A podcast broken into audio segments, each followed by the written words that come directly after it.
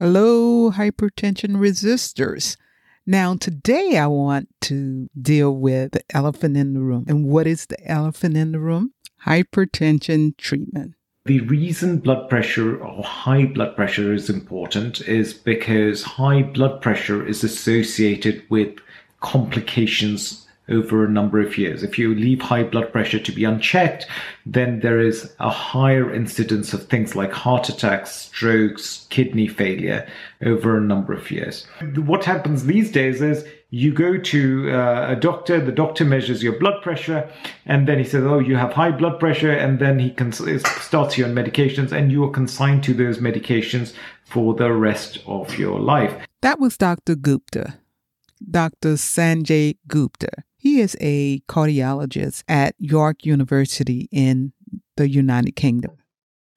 Uh, of importance, blood pressure uh, to be classified into one of these categories needs to be um, based on an average of at least two careful readings on at least two occasions. Uh, a significant reduction in all cause mortality shows that the benefits of treatment truly outweigh the risks. And these reductions or these results strongly support a lower blood pressure target less than 130 over 80 in the management of hypertension. Now, that was Dr. Carey. Today, I want to present an opinion about hypertension management and the update on hypertension management. Now, Dr. Gupta, he is going to give his understanding of the current guidelines on hypertension and hypertension treatment. And integrated in the talk from Dr. Gupta is Dr. Robert Carey. Dr. Robert Carey is a professor of medicine, dean emeritus in the School of Medicine at the University of Virginia. And just recently, in collaboration with the American Heart Association, he gave an update on hypertension management. You're going to learn a lot today from these two physicians. So let's get to it. You are listening to Hypertension Resistant to Treatment, where you will get knowledge, training, resources, and support for better blood pressure control. If you are suffering with high blood pressure or blood pressure that is difficult to treat, this podcast is indeed for you. Here is your host, Dr. Tanya. Hi, I'm Dr. Tanya, and I am here to teach you everything you ought to know about hypertension management and trending health topics. I've been a clinical scientist for over 10 years, and I've learned a thing or two about hypertension management and medication taking behavior. I will share with you all that I've learned and all that's out there that will help you get control of your blood pressure and improve your health. Stick with me and use this information to help you and your family make informed health decisions. Listen up and share this information with your family and friends. Thanks for listening. Among patients with hypertension, some are resistant to taking the medication prescribed by their doctors, despite the fact that their blood pressure numbers remain high, and some just don't even know what their blood pressure numbers are because they don't measure their blood pressure at home. They go about their daily lives without their blood pressure medication. This is a common clinical problem facing primary care doctors as well as hypertension specialists. It's a problem that we refer to as poor medication adherence. Ah, my specialty. Why would anybody do this to themselves? Why would they not take their medications as prescribed? Well, let's listen to Dr. Gupta. Here is his analysis on how this could happen? The reason blood pressure or high blood pressure is important is because high blood pressure is associated with complications over a number of years. If you leave high blood pressure to be unchecked, then there is a higher incidence of things like heart attacks, strokes, kidney failure over a number of years. What happens these days is you go to uh, a doctor, the doctor measures your blood pressure, and then he says, Oh, you have high blood pressure, and then he cons- starts you on medications, and you are consigned to those medications for the rest of your life. To know how to treat high blood pressure, I think a better way is needed. To know how to treat high blood pressure, we have to understand what high blood pressure is. Now, this is also very interesting because at this point in time, high blood pressure is defined by a number. So if you take a bunch of people and say, what is high blood pressure? You will get different values for the number. The Americans say that high blood pressure is a number of greater than 130 over 80. The Europeans say that high blood pressure is a number greater than 140 over 90.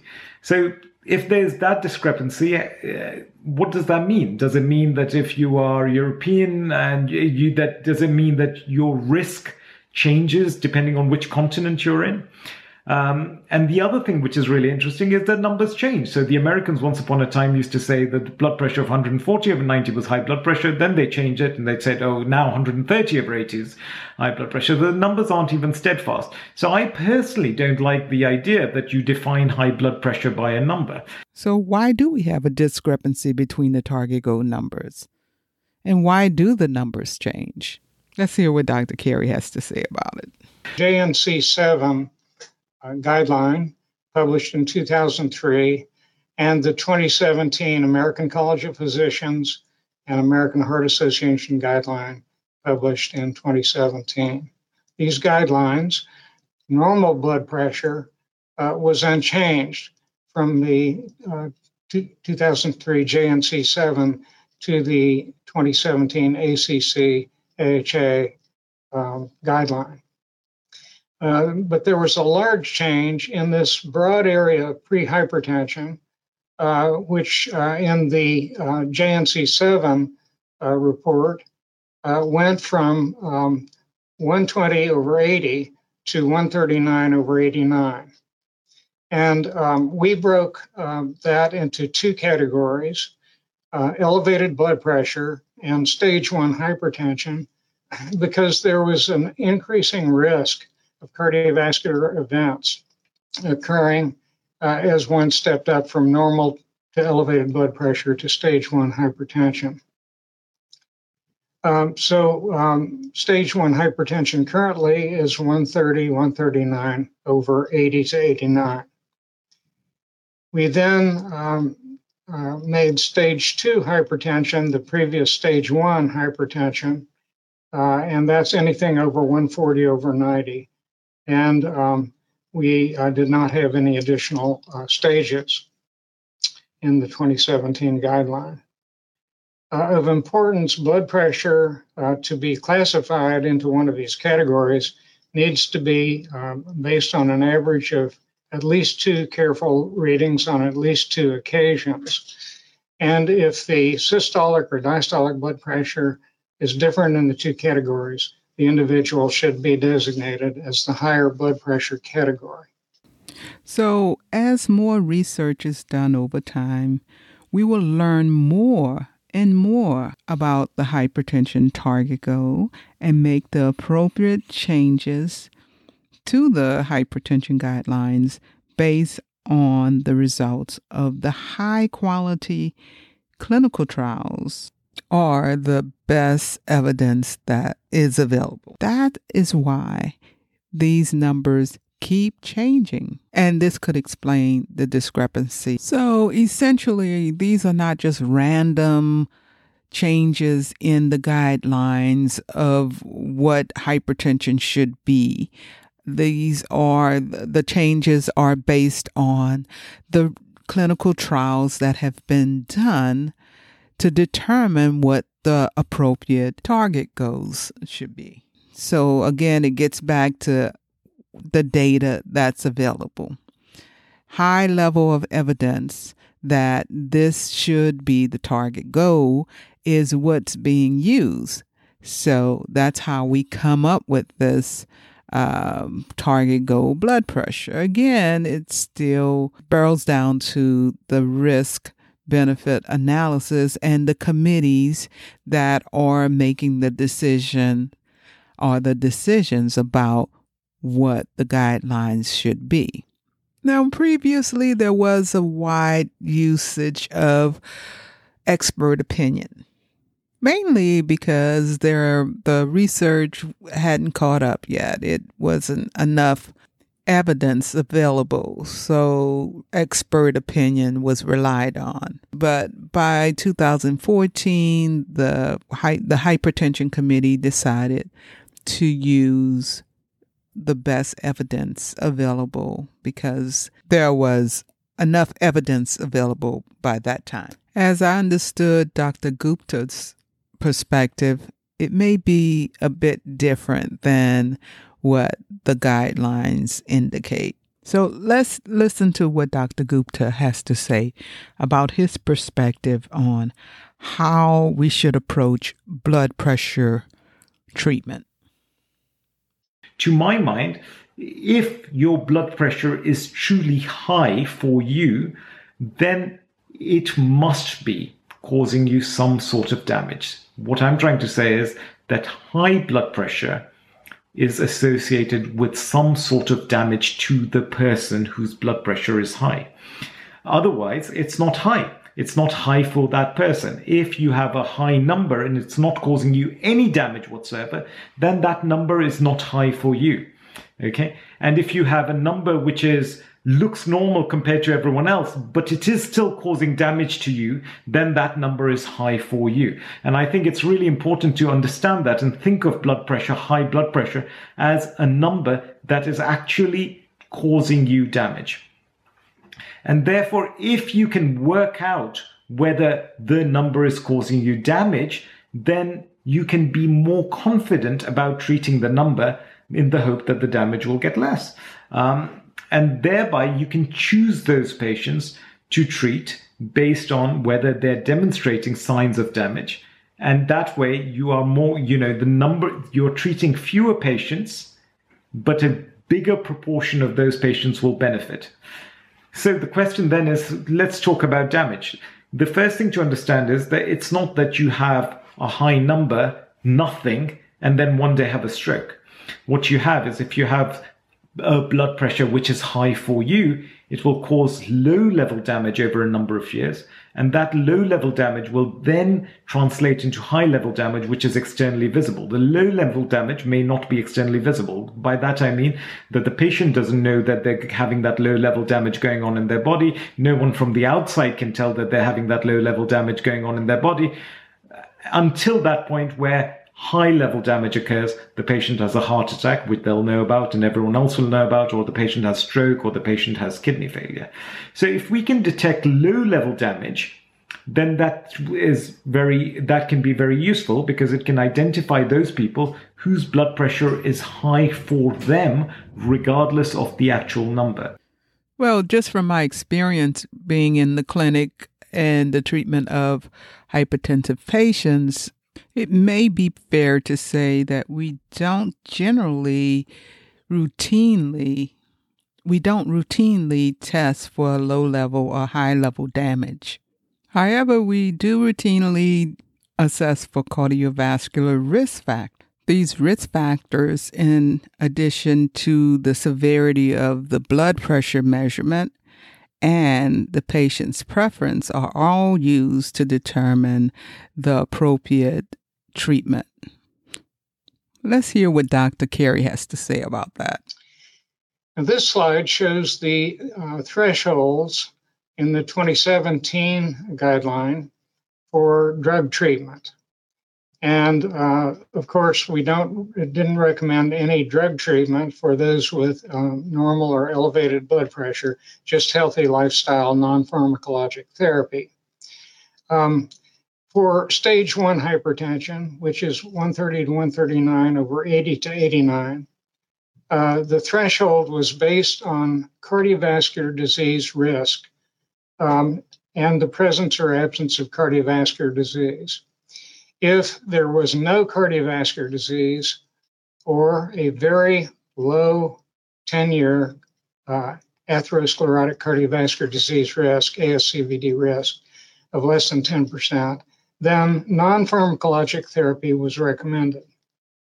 But if, if there was CVD or a high ASCVD risk, then antihypertensive drug therapy was recommended to be added to non pharmacologic therapy. And um, the uh, patients with diabetes or chronic kidney disease, since they are at uh, much higher risk uh, than others, uh, were automatically placed in the high risk category and uh, requiring um, antihypertensive drug therapy to begin with. Uh, for those aged greater than 65 years, the um, blood pressure um, category of 130 to 139, antihypertensive drug therapy was also recommended because older people, like diabetics and uh, patients with CKD, have high cardiovascular risk. And of course, for stage two hypertension, which is greater than 140 over 90, um, irrespective of the cardiovascular risk, these uh, patients should be tre- uh, treated with antihypertensive drug therapy uh, at least one, if not two drugs to begin with. This slide shows the uh, antihypertensive treatment targets uh, for the 2017 guideline. And of course, there are no treatment targets until you get into treatment uh, with um, antihypertensive drugs. In which case, uh, whether uh, you have a high ASCVD risk or presence of CVD, or diabetes uh, or CKD, um, you should uh, aim for a target systolic blood pressure of less than 130, diastolic blood pressure less than 80. If you are in the older age category, greater than or equal to 65, uh, and your blood pressure is greater than or equal to 130, the target is less than 130 systolic. So far as low level damage, assessing for low level damage, what exactly would we do to assess for low level damage or even high level damage for that matter? Let's hear what Dr. Gupta has to say about assessing for damage from high blood pressure or uncontrolled blood pressure. Here he is. Now, uh, in terms of trying to understand low level damage, this is also called target organ damage. Um, the thing to understand is that patients with high, with when you have high blood pressure, our tiniest blood vessels tend to suffer the consequences of the high blood pressure first, which means that we have very tiny blood vessels, and those tiny blood vessels tend to be fragile. And if our blood pressure is high, those tiny blood vessels can burst, and when they burst, they cause a little bit of tiny microscopic bleeding, and then they heal by forming blood clots. Uh, and so if you can visualize these tiny blood vessels, you can tell whether there's low level damage. And you can visualize these tiny vessels because um, one of the best places to visualize these tiny blood vessels is in the back of the eyes, in the retina, uh, where you have the tiniest, tiniest blood vessels. So you can actually, a skilled doctor can actually look into the eyes and see whether there is evidence of damage to these small blood vessels. And if there is, then that tells you that that person's blood pressure, no matter what the number is, is probably high for them. Um, this is called hypertensive retinopathy. Another place where you can detect low level damage is in the kidneys. Okay, the tiny blood vessels in the kidneys. If the blood vessels are damaged, the kidneys don't work as effectively and the kidneys start losing more protein. They're not able to absorb as much protein. They leak protein out into the urine and that protein can be detected by a biochemical analysis of the urine and that tells you. So another thing a doctor can do to detect that low level damage is uh, assess the urine and look for protein in the urine that that will tell them. And this is called hypertensive nephropathy. Finally, it's worth knowing that the heart has to pump blood around the body. And if you have these tiny blood vessels that are getting damaged and healing by clotting off, the amount of resistance that the heart has to pump against is going to go up because there's less blood vessels to pump the blood through. So the heart has to work harder. And as the heart works harder, it adapts by becoming more muscular. And you can actually look at the heart uh, on an echocardiogram. And if it looks more muscular, then that is another clue that that number is high for you. And in that setting, if you can identify that that number is high for you because you're already showing signs of low level damage, then it obviously makes sense to be very aggressive about treating the blood pressure to minimize that low level damage. But if there is no low level damage, then one can be far more reassured that that blood pressure may not necessarily be high for that person. Of course, it's always a good idea for um, people to look after their lifestyle. And wherever a doctor is worried about high blood pressure, they should always counsel people to lose weight, to eat healthy, to get good sleep, to manage their stress, etc. But one doesn't necessarily need to consign them to medications for the rest of their life um, because at that point, there is no evidence of low level damage. But in essence, I think it's really important that we look for the thing that matters, which is low level damage, rather than just acting on the number, because it's clearly obvious that the, there are people who are at risk and may have a, a, normal number, and then there are other people who have a high number and may not be at risk. And it's important that the right people get treated, and those people who don't need aggressive treatment with tablets, which could cause side effects, don't have to have them. While there have been some controversy around the new 2017 guidelines, uh, hypertension guideline. In my humble opinion, Dr. Gupta brings a very interesting perspective to the diagnosis and treatment of hypertension. So let's hear about the controversy that has been brewing uh, around the 2017 hypertension guidelines.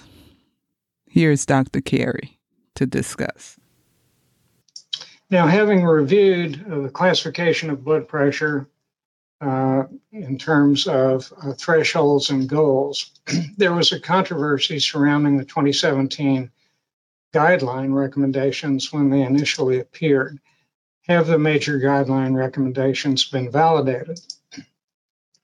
There are two reports. Uh, the first one is a comparison of CVD events and death prevented with adherence to two guideline recommendations. The 2014 evidence based panel report, uh, which had uh, higher uh, thresholds and uh, goals of treatment than the 2017 guideline, uh, which had um, lower thresholds and goals. So again, the threshold for initiation of antihypertensive therapy in the 2017 guideline was blood pressure greater than 140 over 90 for the general population with low ASCVD risk. And if you had high risk, it was greater than or equal to 130 over 80. And then the goal, as you saw, was less than 130 over 80, as compared to less than 140 90 or 150 over 90 depending on your age, in the 2014 uh, report. Now, if you compare the uh, CVD events that are, were prevented uh, by adherence to these two guidelines, there were 270,000 in the 2014 evidence based uh, guideline, as opposed to 610,000 in the 2017 guideline. And the annual reduction in death paralleled that at 177,000 for the 2014 report as compared to 334,000 for the uh, 2017 ACC-AHA guideline. The second uh, report was a simulated population impact of achieving and maintaining the uh, 2017 blood pressure goals in adults uh, greater than or equal to 45 years of age with hypertension compared to maintaining current blood pressure treatment and control goals or achieving blood pressure goals recommended in the uh, JNC report of 2003 or compared with the 2017 uh, 8th JNC panel report on blood pressure goals. And the estimates were made by using a population uh, called regards, uh, weighted to the US population they used um, the National Health and Nutrition uh, Survey for estimating the US population and uh, used a meta analysis published by Josh Bundy. Uh, it's a beautiful network meta analysis on the CVD risk reduction with blood pressure lowering. They also estimated the um, serious adverse events with blood pressure lowering based on uh, pool data from the SPRINT and ACCORD uh, large clinical trials.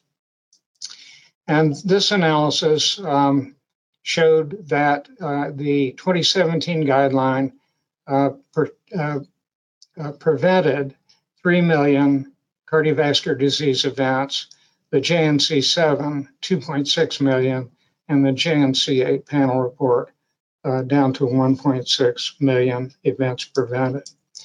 So, two well performed simulation studies demonstrate a highly positive population impact following the 2017 guideline recommendations for lowering uh, blood pressure in hypertensive persons compared to other guidelines.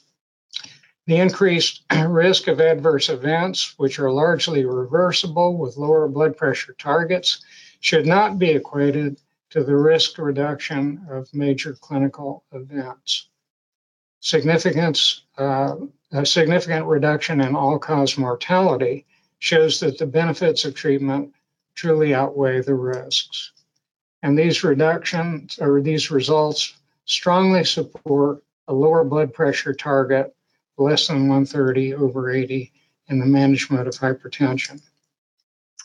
So, given those reports, is there any, any association of blood pressure levels within the normotensive range with cardiovascular events or disease? And what do the data say about the uh, importance of primordial prevention? Well, what is primordial prevention anyway? Well, that is actions that inhibit the emergence of risk factors that form in the form of environmental, economic, social, and behavioral conditions and cultural patterns of living. But the key is prevention of the emergence of risk factors like high blood pressure. So the 2017 guideline lowered the systolic blood pressure SBP goal of therapy from less than 140 to less than 130. And this recommendation focused on the cut point at which there is likely to be benefit from antihypertensive drug therapy. But many individuals classified as low risk based on their ASCVD risk score still have subclinical atherosclerosis based on their coronary calcium scores and may not be truly at low risk. So, is there an association between SBP within the normal range as currently defined and ASCVD in persons without traditional risk factors? So, this study was conducted in 1,400 adults uh, with 14 years of follow up, and you can see the results here that these deciles of blood pressure going from left to right, 90, 99, 100, 109, and so on, up to 129, all uh, within the normal uh, uh, or slightly elevated range, are associated with stepwise increase in coronary artery calcium scores. And uh, in the upper right hand corner, uh, the incident ASCVD clinical events by baseline blood pressure shows that for a 10 millimeter higher uh, SBP, there is a 53% higher uh, increase in ASCVD. So, in this cohort study, then, um, of 1,400 participants uh, without atherosclerotic cardiovascular disease, beginning with a blood pressure of 90, there was a stepwise increase and the prevalence of traditional ASCVD risk factors, coronary calcium scores, and the risk of ASCVD. And for every 10 millimeter increase in systolic blood pressure, there's a 53% higher risk for ASCVD. So the results do highlight the importance of primordial prevention, that is, uh, preventing the emergence of risk factors like hypertension to maintain optimal systolic blood pressure levels. The next question is Since the introduction of the current blood pressure guidelines, are there any, uh, is there any evidence for improvement in blood pressure control? And uh, certainly there is, um, because if we follow the NHANES data beginning back in 1999, you see this linear stepwise increase in uh, blood pressure control among all adults with hypertension. But something strange happened in 2014 And since that time, we've had a stepwise reduction uh, up to the final data point that we have available. One of the things that happened at that time was the uh, publication of the 2014 evidence based panel report, uh, which did recommend uh, higher uh, blood pressure thresholds and targets as we reviewed before. And whether or not this has uh, something to do with it is conjectural at this point, but certainly seems uh, somewhat circumstantial. This also applies to adults who are taking antihypertensive medication uh, the control rates increased until 2014 and then decreased.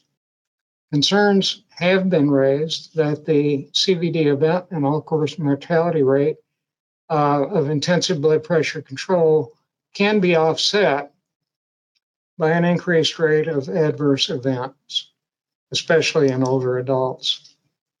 Uh, but there have been studies in the past two years that have thoroughly addressed this question and have provided evidence for protection um, not only from these events, but for mild cognitive impairment and dementia with intensive blood pressure lowering. The concern about um, serious adverse events was put to rest by two reports from Steve Juraschek examining the SPRINT data and doing uh, an aggregated individual patient data meta analysis on the association of intensive blood pressure lowering with orthostatic hypotension. In SPRINT, orthostatic hypotension was more common in the standard treatment group and was not associated with a higher rate of CVD events or syncope, electrolyte abnormalities, injurious falls, or renal failure. In the meta analysis, intensive uh, blood pressure lowering actually reduced the incidence of orthostatic hypotension, possibly due to improved baroreceptor function. So asymptomatic orthostatic hypotension during hypertensive treatment should not trigger automatic down titration of therapy, even in the setting of a lower blood pressure goal. This slide shows uh, the effects uh, in the meta-analysis of intensive blood pressure control uh, on orthostatic hypotension, and it was less uh, significant uh, than it was for um, standard treatment. This is with intensive treatment.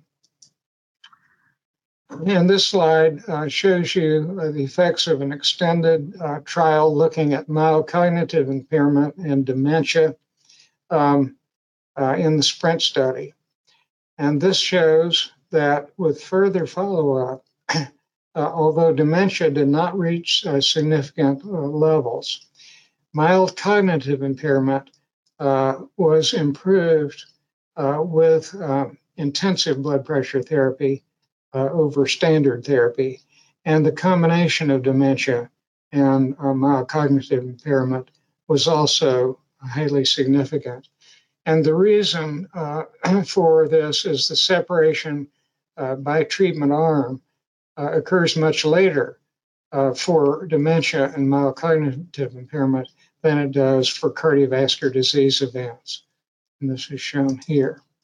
There was a sub study that demonstrated a smaller increase in cerebral white matter lesions in the intensive compared to the standard treatment group, that again was highly significant. So, major takeaway points from this talk. First are that blood pressure control rates increased steadily until 2014, after which they've declined. Be careful to avoid NSAIDs in patients with hypertension. Substitute other classes of agents to control pain.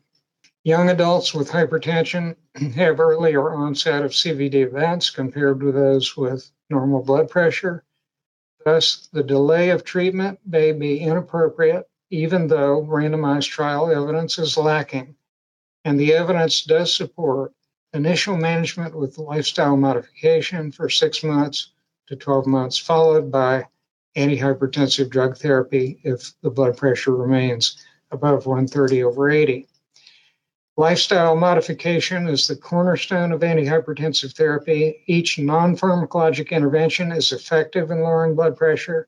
Concurrent use of two or more interventions results in additive effects, and there's improvement in the effectiveness of pharmacologic therapy as well. The relationship of dietary sodium chloride to blood pressure is positive and almost linear. Reductions in blood pressure can be expected with a decrease in dietary sodium down to 1 to 1.5 grams per day, and salt substitutes are effective in lowering blood pressure and improving outcomes. Intensive blood pressure control is not associated with increased hospitalization and does not increase the risk of orthostatic hypotension. Asymptomatic orthostatic hyperten- hypotension in hypertensive adults is not associated with higher CVD event rates uh, or other detrimental effects and should not be a reason to withdraw or down titrate treatment.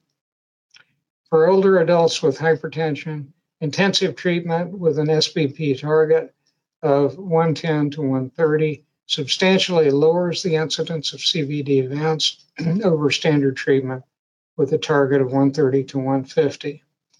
Uh, also, intensive blood pressure lowering may prevent or at least partially arrest cognitive decline with aging. And finally, home blood pressure self monitoring and telemonitoring are effective in facilitating antihypertensive d- drug titration, leading to the achievement and maintenance of blood pressure goal.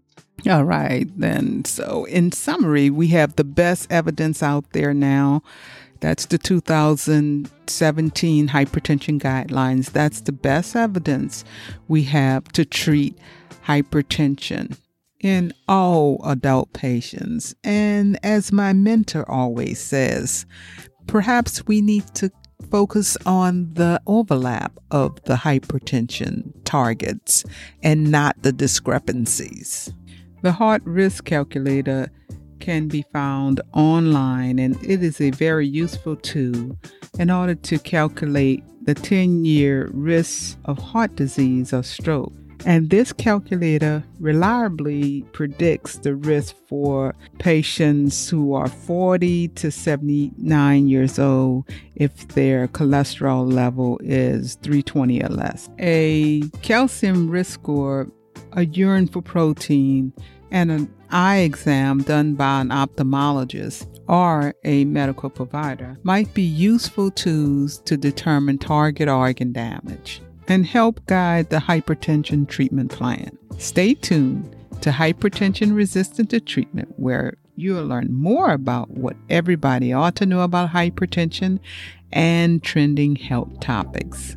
Thanks for listening, and I'll see you in the next one.